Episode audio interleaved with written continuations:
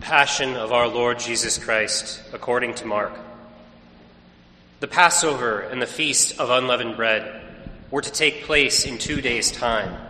So the chief priests and the scribes were seeking a way to arrest him by treachery and put him to death. They said, Not during the festival, for fear that there may be a riot among the people. When he was in Bethany, reclining at table in house in the house of Simon the leper, a woman came with an alabaster jar of perfumed oil, costly genuine spikenard. She broke the alabaster jar and poured it on his head. There were some who were indignant. Why has there been this waste of perfumed oil? It could have been sold for more than 300 days' wages, and the money given to the poor. They were infuriated with her. Jesus said, Let her alone. Why do you make trouble for her? She has done a good thing for me. The poor you will always have with you. Whenever you wish, you can do good to them. But you will not always have me. She has done what she could. She has anticipated anointing my body for burial. Amen, I say to you, wherever the gospel is proclaimed, the whole world, what she has done will be told in memory of her. Then Judas Iscariot, one of the twelve, went off to the chief priests to hand him over to them. When they heard him, they were pleased and promised to pay him money. Then he looked for an opportunity to hand him over. On the first day of the feast of unleavened bread, when they sacrificed the Passover lamb, his disciples said to him, Where do you want us to go and prepare for you to eat the Passover? He sent two of his disciples and said to them, Go into the city. A man will meet you, carrying a jar of water. Follow him. Wherever he enters, say to the master of the house, The teacher says, Where is my guest room, where I may eat the Passover with my disciples? Then he will show you a large upper room, furnished and ready. Make the preparations for us there. The disciples went off, entered the city, and found it just as he had told them, and they prepared the Passover. When it was evening, he came with the twelve, and as they reclined at table and were eating, Jesus said, Amen, I say to you, one of you will betray me, one who is eating with me. They began to be distressed and to say to him one by one, Surely it is not I. He said to them, One of the twelve, the one who dips with me into the dish. The Son of Man indeed goes, as it is written of him. But woe to the man by whom the Son of Man is betrayed. It would be better for that man if he had never been born. While they were eating, he took bread, said the blessing, broke it, and gave it to them, and said, Take it. This is my body. Then he took a cup, gave thanks, and gave it to them, and they all drank from it. He said to them, This is my blood of the covenant, which will be shed for many. Amen, I say to you, I shall not drink again of the fruit of the vine until the day when I drink it new in the kingdom of God. Then, after singing a hymn, they went out to the Mount of Olives. Then Jesus said to them, All of you will have your faith shaken, for it is written, I will strike the shepherd, and the sheep will disperse. But after I have been raised up, I shall go before you to Galilee. Peter said to him, Even though all should have their faith shaken, mine will not be. Then Jesus said to him, Amen, I say to you, this very night before the cock crows twice, you will deny me three times. But he vehemently replied, Even though I should have to die with you, I will not deny you. and they all spoke similarly. Then they came to a place called Gethsemane, and he said to his disciples, Sit here while I pray. He took with him Peter, James, and John, and began to be troubled and distressed. Then he said to them, My soul is sorrowful even to death. Remain here and keep watch. He advanced a little and fell to the ground and prayed that if it were possible, the hour might pass by him. He said, Abba, Father, all things are possible to you. Take this cup away from me. But not what I will, but what you will. When he returned, he found them asleep. He said to Peter, Simon, are you asleep? Could you not keep watch for one hour? Watch and pray that you may not undergo the test. The spirit is willing, but the flesh is weak. Withdrawing again, he prayed, saying the same thing. Then he returned one more, once more, and found them asleep, for they could not keep their eyes open, and did not know what to answer him. He returned a third time and said to them, Are you still sleeping and taking your rest? It is enough. The hour has come. Behold, the Son of Man is to be handed over to sinners. Get up, let us go. See, my betrayer is at hand. Then, while he was still speaking, Judas, one of the twelve, arrived, accompanied by a crowd with swords and clubs, who had come from the chief priests, the scribes, and the elders. His betrayer had arranged a signal with them, saying, The man I shall kiss is the one. Arrest him and lead him away securely. He came and immediately went over to him and said, Rabbi, and he kissed him. At this, they laid hands on him, arrested him. One of the bystanders drew his sword, struck the high priest's servant, and cut off his ear. Jesus said to them in reply, Have you come out as against robber, with swords and clubs to seize me? Day after day I was with you, teaching in the temple area. You did not arrest me, but that the scriptures may be fulfilled. And they all left him and fled. Now a young man followed him, wearing nothing but a linen cloth about his body. They seized him, but he left the cloth behind and ran off naked. They then led, they, then they led Jesus away to the high priest, and all the chief priests, and the elders and the scribes came together. Peter followed him at a distance into the high priest's courtyard, and was seated with the guards, warming himself by the fire. The chief priests and the entire Sanhedrin kept trying to obtain testimony against Jesus in order to put him to death, but they found none. Many gave false witness against him, but their testimony did not agree.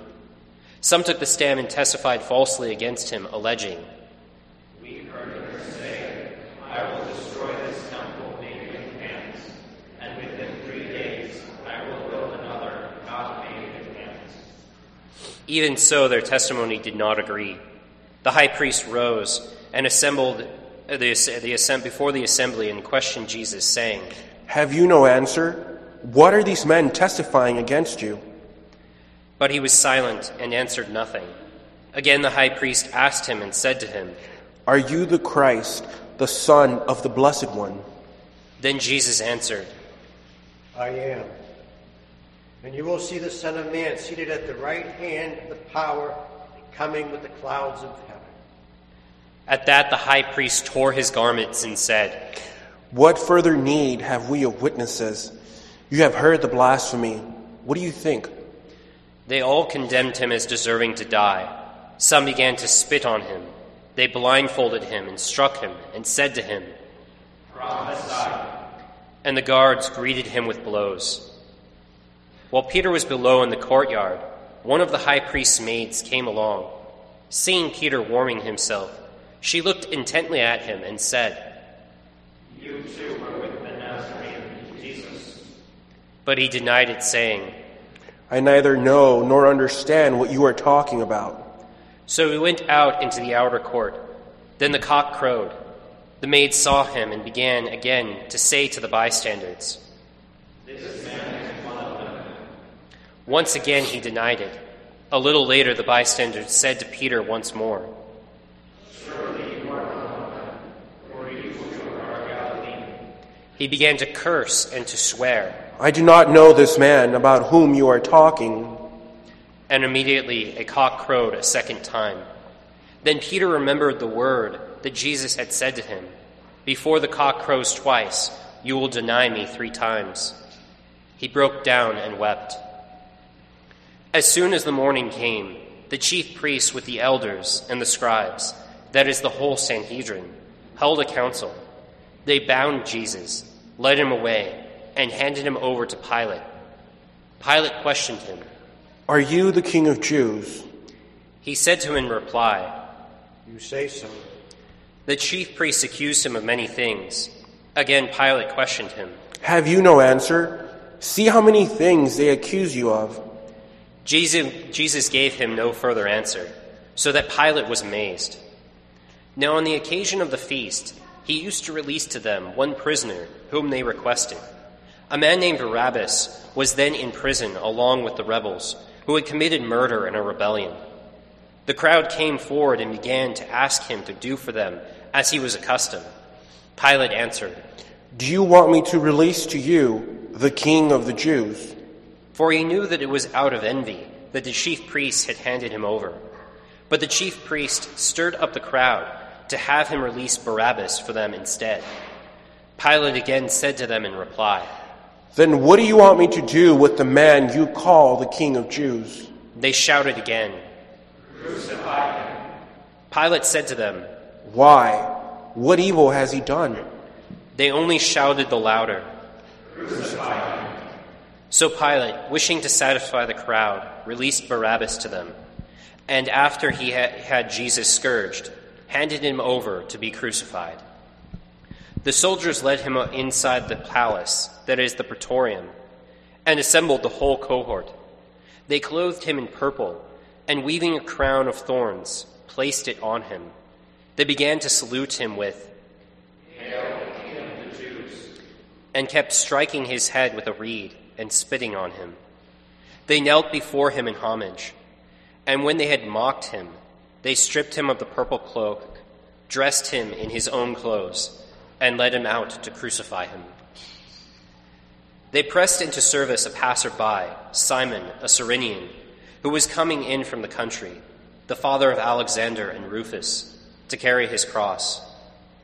They brought him to the place of Golgotha, which is translated place of the skull.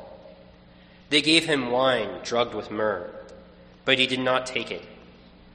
Then they crucified him and divided his garments by casting lots for them to see what each should take. It was nine o'clock in the morning when they crucified him. The inscription of the charge against him read, The King of the Jews. With him they crucified two revolutionaries, one on his right and one on his left. Those passing by reviled him, shaking their heads and saying, Ah, you would destroy the temple and rebuild it in three days. Save yourself by coming down from the cross. Likewise, the chief priests with the scribes mocked him among themselves and said, He saved others. He cannot save himself. Let the Christ, the King of Israel, come down now from the cross, that we may see and believe. Those who were crucified with him also kept abusing him. At noon, darkness came over the whole land until three in the afternoon.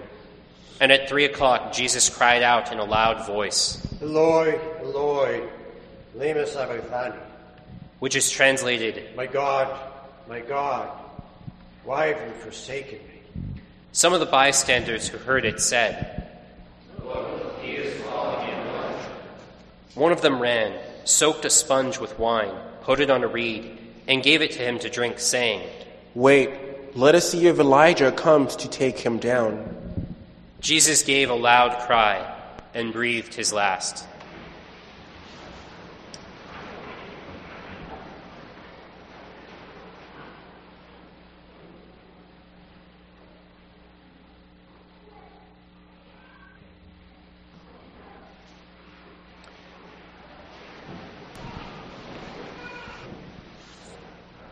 The veil of the sanctuary was torn in two from top to bottom.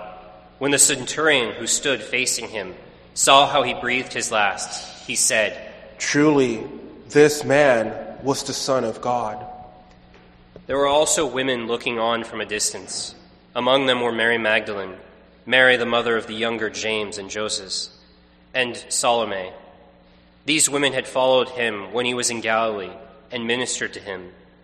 There were also many other women who had came up from him, come, came up with him to Jerusalem. When it was evening, since it was the day of preparation, the day before the Sabbath, Joseph of Arimathea, a distinguished member of the council, who was himself awaiting the kingdom of God, came and courageously went to Pilate and asked for the body of Jesus. Pilate was amazed that Jesus was already dead. He summoned the centurion and asked him if Jesus had already died. And when he learned it from the centurion, he gave the body to Joseph. Having brought a, li- a linen cloth, he took him down, wrapped him in the linen cloth, and laid him in, the, in a tomb that had been hewn out of the rock.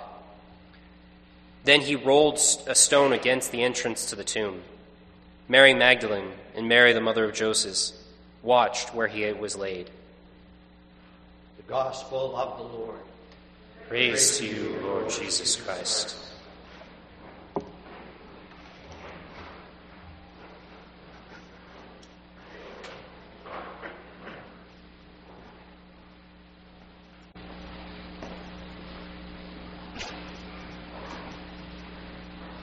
Some of the perks that God enjoys?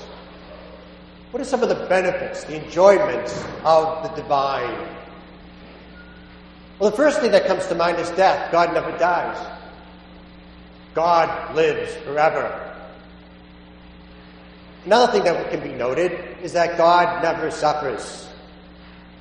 Every single day in eternity, God basks in the glory and the joy. Another perk God is big. God is very big. So God doesn't have to put up with any annoyances. So if I cause God any problems, all God has to say is, What? What is this? Away. It's good to be God. So here's my question Why does the Son of God give up the divine perks? Why does the Son of God allow himself to be beaten, crucified, and die on the cross? Answer because the Son of God likes his friends. He makes sacrifices for the benefit of others because that's what friends do. He puts others before himself because that's what friends do. He wants to share with us his divine gifts, the perks, because that's what friends do. I knew this young guy in Colorado. He was a successful businessman, making six digits. He had a beautiful house overlooking the Rocky Mountains. One day, while he was standing on the mountain of success, had all the money he ever needed, had all the material things that, that made him comfortable, he had all the knowledge and skill to continue with his career for the rest of his life. He was set. While he was standing on success, he gave me a phone call. Now, why would a successful businessman in Colorado give me in Boston a phone call? Because at the time I was a vocation director, and he wanted to be a priest. I said to him, Join us. Join us. Because we could use someone like you. And he did. He quit his lucrative job gave up the, the great pay, sold his house, moved in one of the, the, one of the rooms here that was smaller than his walk-in closet. And you ask, what kind of person does something like this? Who is this guy? Why would he do this? Answer, because he likes his friend. Because that's what friends do. They make sacrifices for the benefit of others. And he knew that, he, that if he became a priest, he could use his skills, use his knowledge to help benefit other people.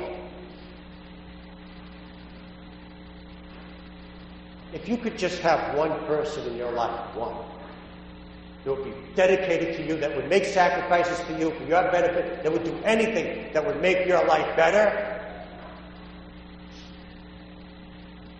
you would be very rich. But let's take it a step further. Let's say, for instance, a group of people, a whole group of people would do anything for your benefit, that would make any kind of sacrifice for your good. You'll even be richer. And you have that. called church. See, the Philippians, they didn't get it. They lived for themselves, and put themselves before other people. They didn't get it. So Paul wrote them a letter.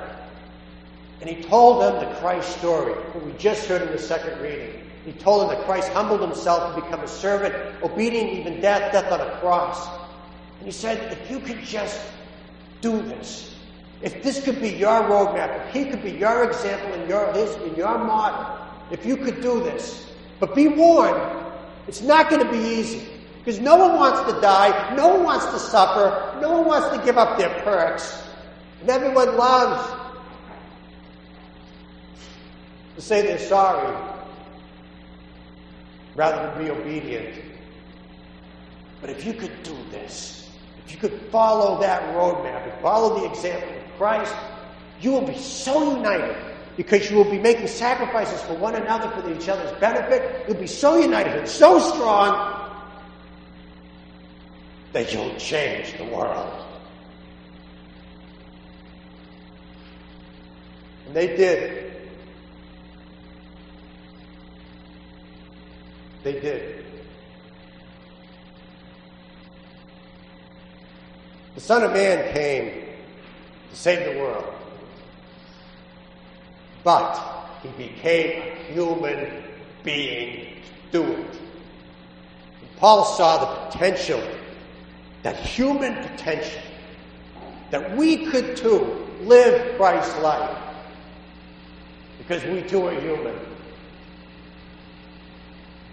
That we too could live like we had a friend.